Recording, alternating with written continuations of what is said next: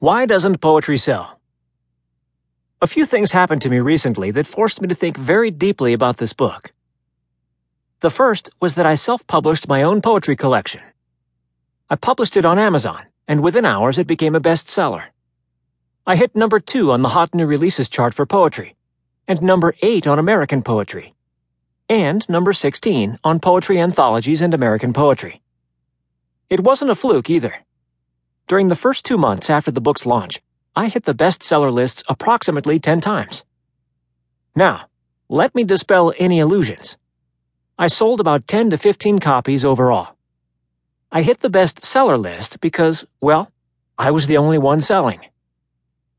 I'm a member of a handful of poets who have self published, and I know that I'm a black sheep. I don't care about that. I care about creating quality books, reaching readers, and selling my books directly to them. Life's too short to focus on anything else. But I also care deeply about the future of poetry. Recently, I looked for some new poetry to read on Amazon, and I was disappointed. It bothered me how many contemporary poets' collections were out of print. For those collections that were in print, few were available in ebook format, my preferred method of reading. I've all but abandoned print books, and I do most of my reading on my Kindle Fire and or iPhone these days. Unless I'm crazy about a poet, I'm just not going to pay for a paperback. It overcomplicates my reading process. Paperbacks don't suit my busy lifestyle. It's sad but true. Reading has shifted and will continue to shift toward mobile devices. Mobile is the future, and that future is here. I can't be the only avid reader of poetry who has also made this transition. And I know that I'm not the only poetry lover who's disappointed with the dismal selection of titles in ebook format.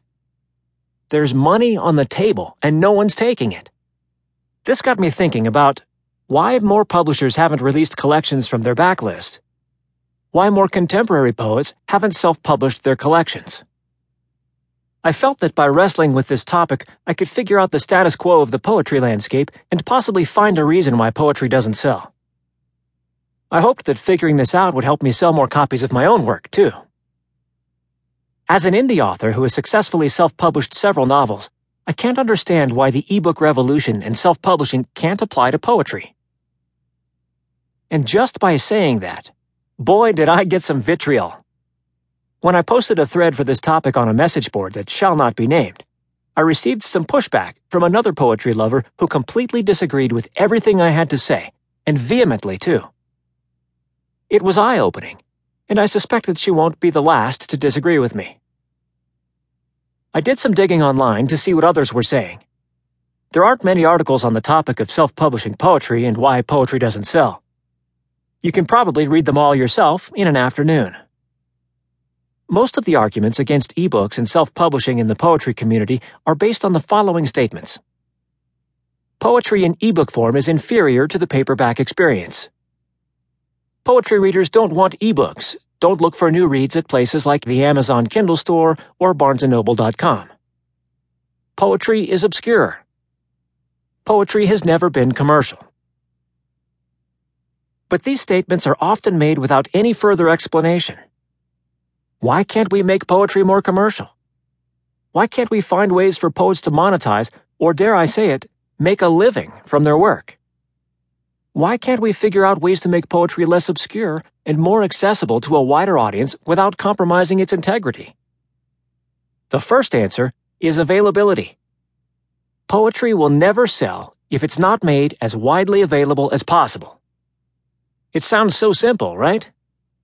As it stands, if you want a contemporary poetry collection, you have to pray that it's available at the Kindle store, probably not, go to your local chain bookstore and hope they have it, Go to a local indie bookstore, order a paper copy from Amazon.com or Barnes & Noble and hope that the look inside sample is representative of the whole book.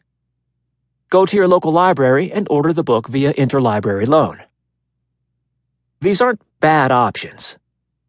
Between 2011 and 2013, I used interlibrary loans to check out a lot of poetry collections. I used to love buying poetry books too. But my point is that readers are less likely to buy a collection if it isn't available how they want it. The options above require multiple steps that don't always yield success.